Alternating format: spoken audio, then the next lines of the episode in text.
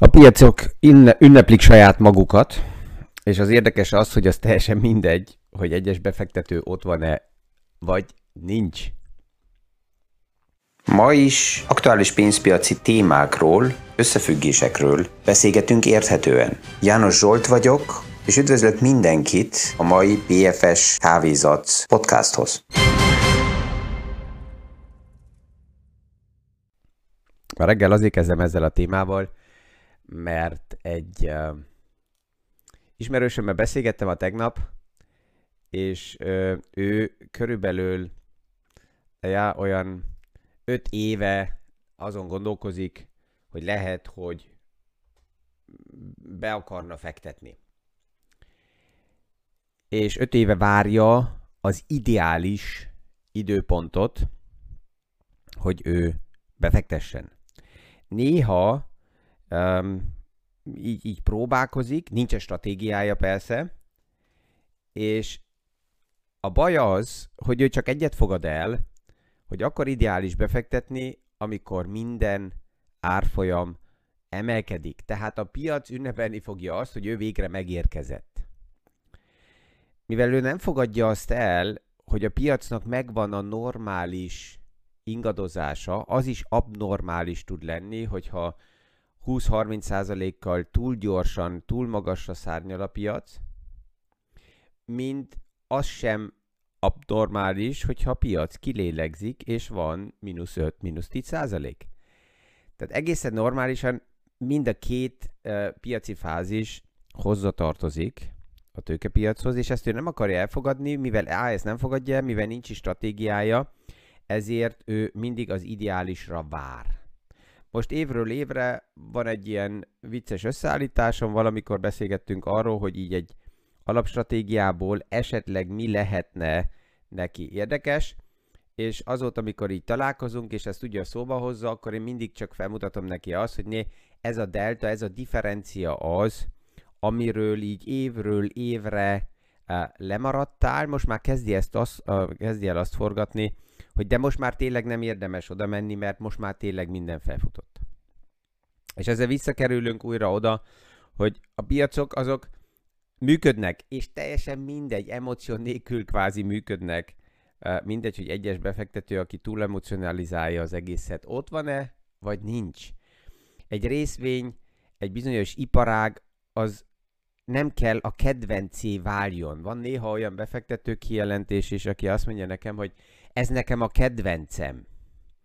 Oké, okay, uh, de alapjában egy, egy, egy részvény vagy egy iparág nem fog azért jobb lenni, mert valakinek ő a kedvence, és neki jót akar tenni.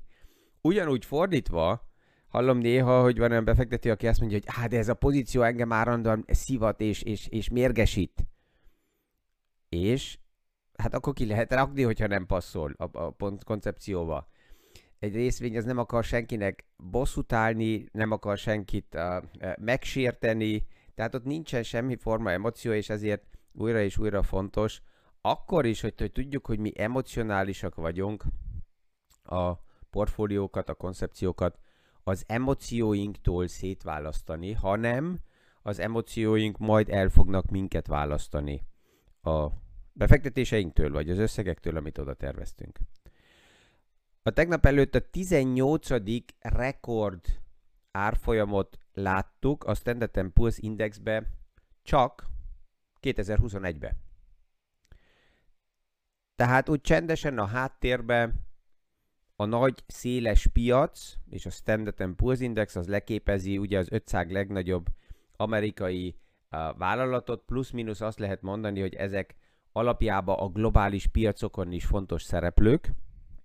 És a lényegesek persze, hogy van egy pár nagy ázsiai, itt-ott egy pár esetleg nagy európai, de lényegében a Standard Poor's 500 az összefoglalja a nagy amerikai cégeket, és a tavaly beszélgettünk arról többször, hogy a Big Tech szektor az előre futott, az volt a, a pandémiának, ők voltak a, a legerősebb a, nyertesei, és az volt a kérdés, hogy hogyha ők előre futottak, akkor húzzák maguk után a széles piacot, vagy vissza fognak korrigálni.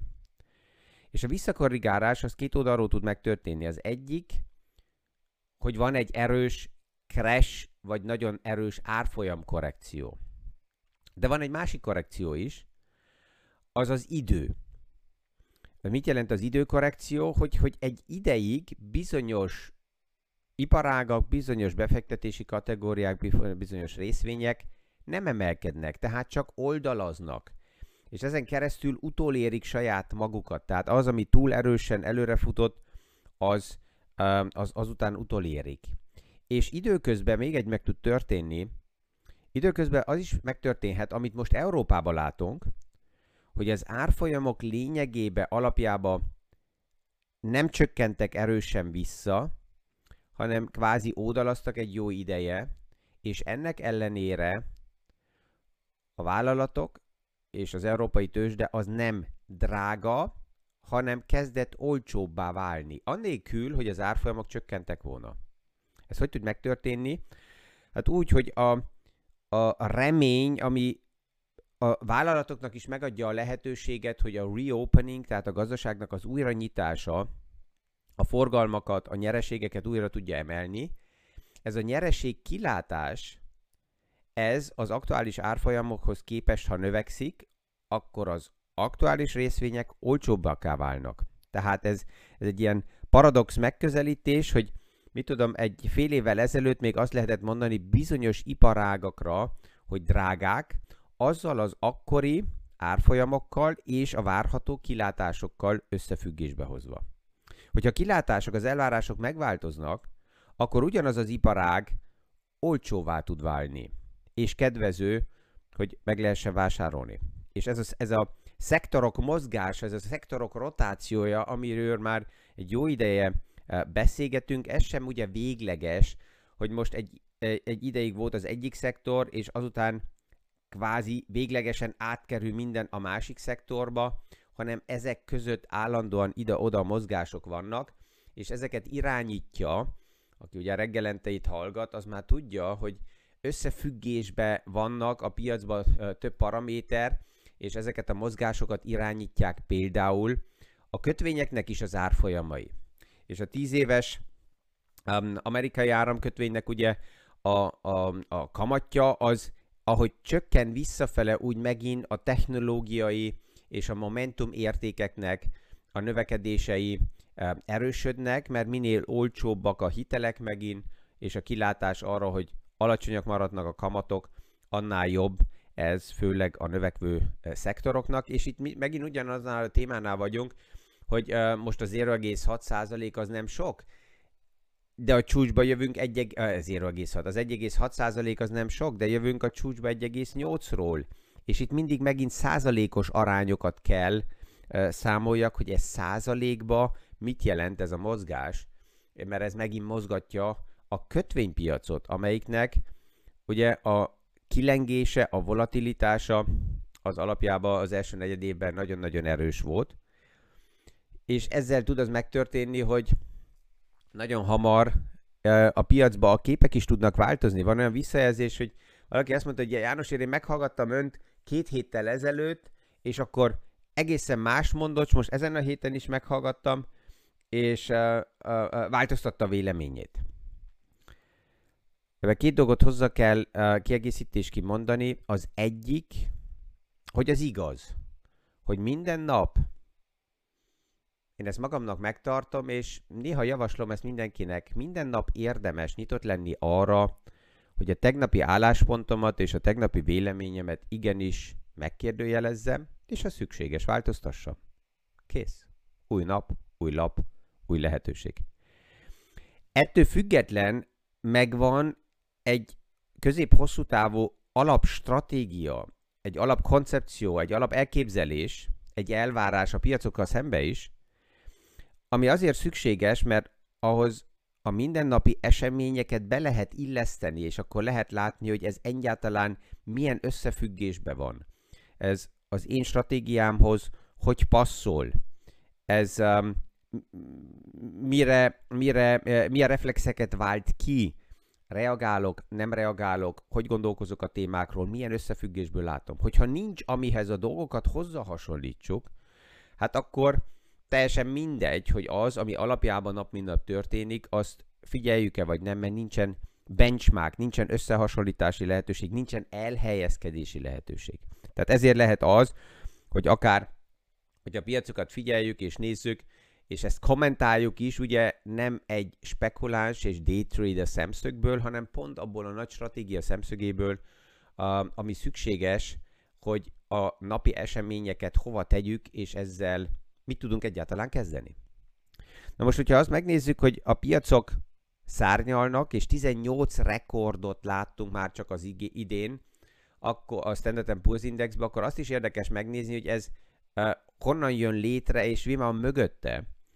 És um, um, egy Sentiment Tradernek van egy nagyon jó grafikai összeállítása, amely kimut, ami kimutatja azt, hogy hány százaléka a Standard Poor's Indexbe jegyzett cégeknek van az úgynevezett 200 napos átlag árfolyam fölött. Ez azt jelenti, hogy ha az aktuális árfolyam a 200 napos átlag fölött van, hogy az elmúlt 200 nap alatt, ami nagyságrendileg, ha összeszámoljuk, ez 7 hónap, ez a bizonyos iparág, ez a bizonyos részvény emelkedett. És a mostani árfolyam is e, fölött a 200 napos átlag fölött van, tehát a dinamikája az emelkedésnek, főleg az, utolsó, az utóbbi időben nagyon erős. Na most, ha megnézzük a Standard Poor's Indexbe, 100%-a az ott jegyzett részvényeknek a 200, a 200 napos átlag fölött van. Ez azt jelenteni, hogy akkor ez megint egy indikátor, egy jel, hogy akkor kell futni, tehát azok, akik azt mondják, hogy de én nem szeretek ott lenni a piacban, hogyha kilélegez, kilélegezne a piac, és esetleg visszakorrigálna, akkor keresik ők mindig ezeket a jeleket, hogy mikor van az a jel, um, hogy akkor én menjek. Tehát hol vannak ezek a timing indikátorok. Um, ezt újra és újra kimondom, hogy ezekkel én nem foglalkozom. Um, mert nem ez az én elvemnek és stratégiámnak az alapja, hogy a piacban bizonyos fázisokban nem érdemes ott lenni. Egy partin ott lenni és közösen elmosogatni, annak is megvan a, a varázsa és az előnye, és annak is megvan egy érdekes hangulata. Uh, ebből a szempontból nézve nem ez érdekel, hogy azt mondani, hogy akkor most megyünk. De a piacot, ha pontosan megnézzük, annak ellenére, hogy uh, 18 rekordot láttunk, a Standard Poor's kívüli széles piac, hogyha vesszük a Russell 2000, Russell 3000 um, uh, cégeknek az összeállítását, akkor kétharmada a cégeknek nyomás alatt van. Tehát az azt jelenti, hogy aktuálisan nem csúcsokat dönt, hanem inkább nyomás alatt van, az azt jelenti, hogy inkább eladásokat lehet látni, az árfolyamok csökkennek, nem, ennek, nem, ekel, nem emelkednek nagyon gyorsan. És ennek mi az előnye? De ja, hogyha kétharmada a széles piacnak nyomás alatt van, akkor ez azt is jelenti, hogy még vannak kapacitások, hogyha változnak ott a számok, változnak a kilátások, akkor van potenciál arra, hogy lehet vásárolni, e, tud emelkedni a piac, hogyha tutira mindenki már beleinvestált, és minden a piacba pozitív, akkor mindig az a kérdés, hogy honnan tud jönni a következő lendület, hogy a piac tovább emelkedjen. Az érdekes, az egész piaci transformációban az egy IT konferenciának így az összefoglalása, az összefoglalója, hogy aktuálisan a nyugati világban, és ez nem csak az amerikai piac, hanem ebben benne van um, Európa is, benne vannak a fejlett ázsiai piacok is. 2021-ben a széles piacnak az átlag IT investíció befektetési uh, aránya növekszik a tavalyhoz képest plusz 8,4%-kal. Ez összességében, ha megnézzük, akkor ez csak a fejlettebb piacokban nagyságrendileg körülbelül 6 billió dollár érték, amit aktuálisan csak a 2021-es évre satszolnak, hogy a széles iparága cégek ebbe a digitális technológiai transformációba investálni fognak. Ebből persze, hogy profitálnak megint a big, big tech cégek, mert a szolgáltatásokat a social médiába, a technológiai konferenciákba, a home office-ba, a, a, a, a, a rugalmas munkahelyekbe ők hozzák meg, és ezért a, a technológiai szektor az, amelyiket lehetett látni ezen a héten, hogy legelőször reagált ezekre a további elég pozitív kilátásokra, mert nem úgy tűnik, hogy a nagy big tech cégek visszakorrigálnak radikálisan, ha bár azt lehet mondani, hogy tavaly augusztus óta szinte nem is mozdultak felfele, hanem inkább legjobb esetben odalasztak, hanem az ők technológiájukra rá van utalva a széles piac azért, hogy fel tudjon zárkozni a jövőre, és megfelelően tudja a további fejlődéseket alátámasztani. Ami vita most elindult a háttérbe, az már abba az irányba megy, hogy az egész reopening, tehát az újranyitás, az, az nem, nem-e vált egy olyasmit ki a piacokba, hogy ezek túl reagálnak, túl gyorsan felfutnak, és ezt egy jó ideje már látjuk, hogy a piacok gyorsulnak, és ez a gyorsulás abba is jelenkezik, hogyha pozitív hírek vannak, akkor ezek a pozitív hírek nem lassan szivárognak bele a piacba, hanem mivel nagyon gyorsak, a, a, nagyon gyors a híreknek a körforgása, ezért szinte just in time és nagyon erős dimenzióval a piac előre veszi a várható lehetőségeket, és ezzel persze, hogy túl is tud pörögni, ami egészen normálisá teszi, hogy amikor túlfutott a piac, akkor bizonyos uh, ideig vannak uh, kvázi kilélegzések, visszaesnek az árfolyamok. Ez nem azt jelenti, hogy crash van, hanem megint hozza, uh, igazodik a piac a, a valósághoz, és egy pár iparág van, amiben lehet azt látni, hogy a, a motiváció, hogy most nyílik újra meg a, a gazdaság, ez túl tud futni, persze, hogy a, a kinyílásban ma nem Európát tudjuk figyelni, hanem főleg e, megint itt az amerikai piacot, onnan van a legtöbb transzparens szám, és ezek a túlfutások az árfolyamokban jelenkeznek.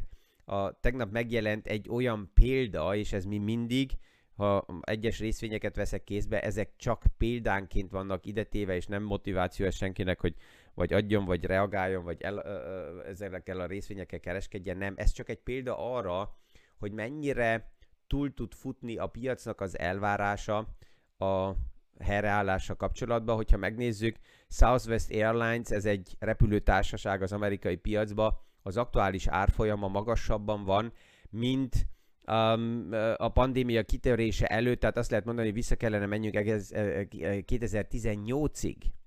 A kérdés az, hogy ez a társaság valójában egészségesebb, mint 2018-ba, és ez az árfolyam, amit most látunk, ez megfelelő? Vagy vannak olyan iparágak, egy évvel ezelőtt még arról beszélgettünk, hogy az autókölcsönzők például csőd előtt állnak azért, mert egyszerűen megállt a gazdaság, és nincsen autókölcsönzés. Egy példa, egy Avis budget group, annak az árfolyama mind a zászlórúd zp, elindul felfele, és all-time high-on van. Tehát olyan szinten van, ahol még soha nem láttuk ezt az árfolyamot. Miért? Azért, mert annyira egészséges ez a cég, és megvan, még mindjárt rendben van a háttérben. Nem, egyszerűen a piac ezeket a híreket, amik jönnek, és azt mondják, hogy oké, okay, jön a reopening, ezeket ünnepli, és um, ezzel nagyon előre tudnak futni az árfolyamok. Persze az, aki ezzel a témával nem foglalkozik nap mint nap, ezek mindig ideális árfolyamok, ezek a zászló rúdak, hogy azért a, a kapzsiságra ráhangolt kis befektetőket, akár a barátomat is, aki öt éve azon gondolkozik, hogy á, neki az ideális idő kellene azért, hogy befektessen, ezekkel a zászló rúd árfolyamokkal nagyon-nagyon jó be lehet húzni, és nagyon jó lehet uh, uh, szivatni. És még van egy iparág, amelyik ugye nagyon érintett volt, ezek a nagy um, um, Kreuzfahrtschiff, ez magyarul um, ezek a luxushajó uh, um, um, társaságok. Um, egy példa erre, ugye, amelyik eléggé, eléggé, eléggé nagy, a Carnival Cruises, és ott is, hogyha megnézzük, akkor a tegnap kijöttek a hírek, hogy juhu, 90%-kal növekedtek a jelenkezők számai 2020 utolsó negyedévéhez képest akik szeretnének egy ilyen luxushajó utazásra jelentkezni. 90%-kal emelkedtek egyik negyedévről a másikra. Ez soknak hangzik. A kérdés az, hogy honnan jövünk. És a, a, a, a, ezek, ebbe az iparágba 98%-kal összeomlottak a számok, tehát hogyha 2%-ról jövünk, és ez 90%-kal emelkedett, akkor legjobb esetben ott vagyunk, hogy 4%-ot értünk el a Covid előtti időhöz képest, de hát jobban hangzik, hogyha az van kijelentve, hogy 90%-ba ez emelkedett. A társaságnak aktuálisan az úgynevezett cash burn rate, tehát az azt jelenti, hogy mekkora összeget éget el havonta, csak azért, mert nincs forgalom, de vannak fix költségek. Ez pillanatnyilag 500 millió dollár havonta. Ezt egyszerűen tudjuk, hogy hónapról hónapra égeti ezt el, ez olyan, mint a repülőtársaságok, a nagy hajóknál is, ezeket nem lehet nullára megállítani a költségeket, ez a háttérben megvan, főleg, hogyha arra számítanak, hogy újra ki fog nyílni a gazdaság, akkor ez, ezeket a költségeket fenn kell tartani, meddig? Hát addig, amíg van pénz. És lehet, hogy ha nincs pénz, hát akkor csődbe mennek majd. Pillanatnyilag még bírják, mert 11 milliárd dollár cash pozíciójuk van, és ebből ezt az 500 milliót havonta tudják finanszírozni. Erre azt mondhatnák, hogy ó, minden rendben van. De honnan van a, a 11 milliárd dolláruk? A 11 milliárd dollár azért van, mert a Covid időszakban kibocsájtottak kötvényt. Ez azt jelenti, hogy eladósodtak. 23 milliárd dollár adóságot építettek pluszba csak a tavaly fel. És csak gondoljunk bele, 23 milliárd dollárt építettek fel, aktuálisan van cash, 11 milliárd. A többi része már nincs ebből ki tudjuk számolni, hogyha így menne tovább minden, akkor meddig tart ezzel a cash burn rate-tel, a havi pénz elégetéssel, amíg elfogy a pénzük. És itt akkor jönnek azok a megjegyzések, hogy de hát nem lehet bezárni, hát nem tehetnek róla. Nagyon egyszerű. Ha van pénz, akkor finanszírozhatják ezt a hobbit. Ha nincs pénz, hát bezárnak. Ennyi, kész. Um, tehát ez, ez, ezeket érdemes mélyebben megnézni, hogy, hogy mi van mögötte, és a, a, a számokat hogy kell interpretáljuk, amik megjelennek. És a, a hét végére az érdekes az volt, hogy egy téma így körbeforgott, erről már a múlt héten is beszélgettünk, körülbelül egy hónappal ezelőtt említettem legelőször, de ez most egy éles téma. Janet Yellen a világ színpadon fellépett, megjelent, és azt mondta, hogy gondolkoznak egy olyan modellbe, amelyik oda vezetne, hogy a nagy big cégeket tudják érinteni, de alapjában legyen egy összehangolt, világszerte egyforma vállalatok um, megadózási uh, szintje. És ennek persze, hogy főleg Franciaország, Németország nagyon örvendett, mert az ötlet már egy pár éve megvan, de a Trump adminisztráció ezt teljesen elutasította, és belement abba, ami persze, hogy soha nem el, előnyös, globális szemszögből nézve, hogy egyes, egyes ország kvázi alacsonyabb adókkal piaci előnyt szeretne magának létrehozni. Ez így a 60-as években valahogy belepasszolt a nacionalista gondolkozásokba, de szerencsére itt már kezdünk tovább lépni ezen, és ez az egész globális egyforma megadózás passzol az ESG elvekbe is bele, és ez most, miért pont most hozza az amerikai adminisztráció kézbe, Hát nagyon egyszerű, Joe Bidennek a programját, uh, főleg a második részét a programjának, az investíciót, a körülbelül 4 billió dolláros infrastruktúra investíciót uh, nagy részt adó emelésből terveznék visszafinanszírozni. Az te, nem is volt kérdés, ez is egy ilyen non-event, hogy a 28% szint, amelyiket eleinte bejelentették, hogy arra akarják a cégek megadózását emelni, ez nem lesz reális, jövőben újra választások vannak, és ezt, ezt a, a demokraták nem tudják megvalósítani, ezt nem élik túl, teljesen tiszta, ezért ott biztos, hogy valahol 21 és a 28 között fognak találkozni, most pillanatnyilag a, a legvalószínűbb a 24-25 százalék. Tehát az amerikai oldalról ezzel kijönni a globális piacra most ideális, mert ők házon belül, vagy az amerikai piacon belül így is, úgy is adó emelésen gondolkoznak, és ehhez hozzahangolva egy globális összehangolás, ez ebbe elég jó passzolna nekik. Végre ez tetszik ugye Európának is, mert a nagy big tech cégeket, amelyek kibújtak teljesen minden adó alól, azokat így végre meg lenne a lehetőség ugyanúgy uh, megadózni, és um, volt az a kérdés is, hogy de ez akkor billenteni Amerikának a helyzetét, hát nem nagyon, mert még egyszer Amerika úgyis belső adó emeléseken gondolkozik, és ezeken elég egyszerűen tud eme- gondolkozni Amerika, mert hogyha megnézzük, akkor az amerikai gazdaságba a vállalatok megadózása az, az amerikai GDP-nek így is úgy is egy nagyon kis részét teszi ki.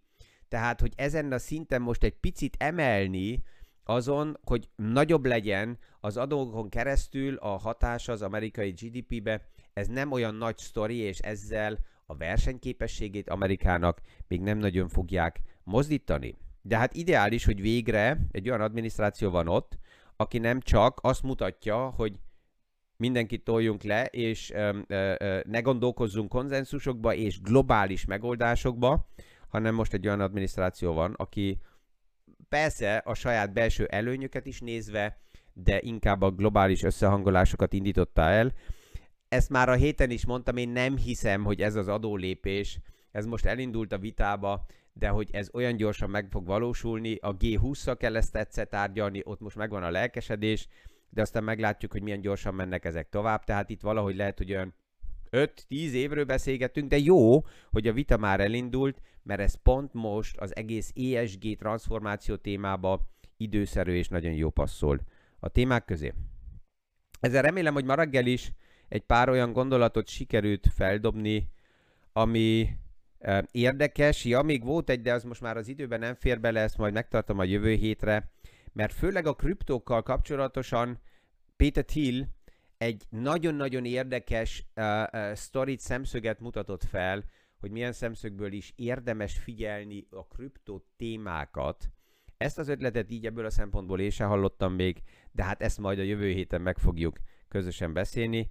Kellemes hétvéget kívánok mindenkinek, viszont hallásra a jövő heti Kávézac podcastig. Ha mai nap tetszett, akkor nyugodtan lájkolni, megosztani, tovább küldeni is lehet, és a következő a divány beszélgetésünk a április 21-ére készül, arra nyugodtan kérdéseket is lehet küldeni. Ezzel viszont hallásra és kellemes hétvéget! Ma is aktuális pénzpiaci témákról, összefüggésekről beszélgetünk érthetően. János Zsolt vagyok, és üdvözlök mindenkit a mai BFS Kávézat podcasthoz.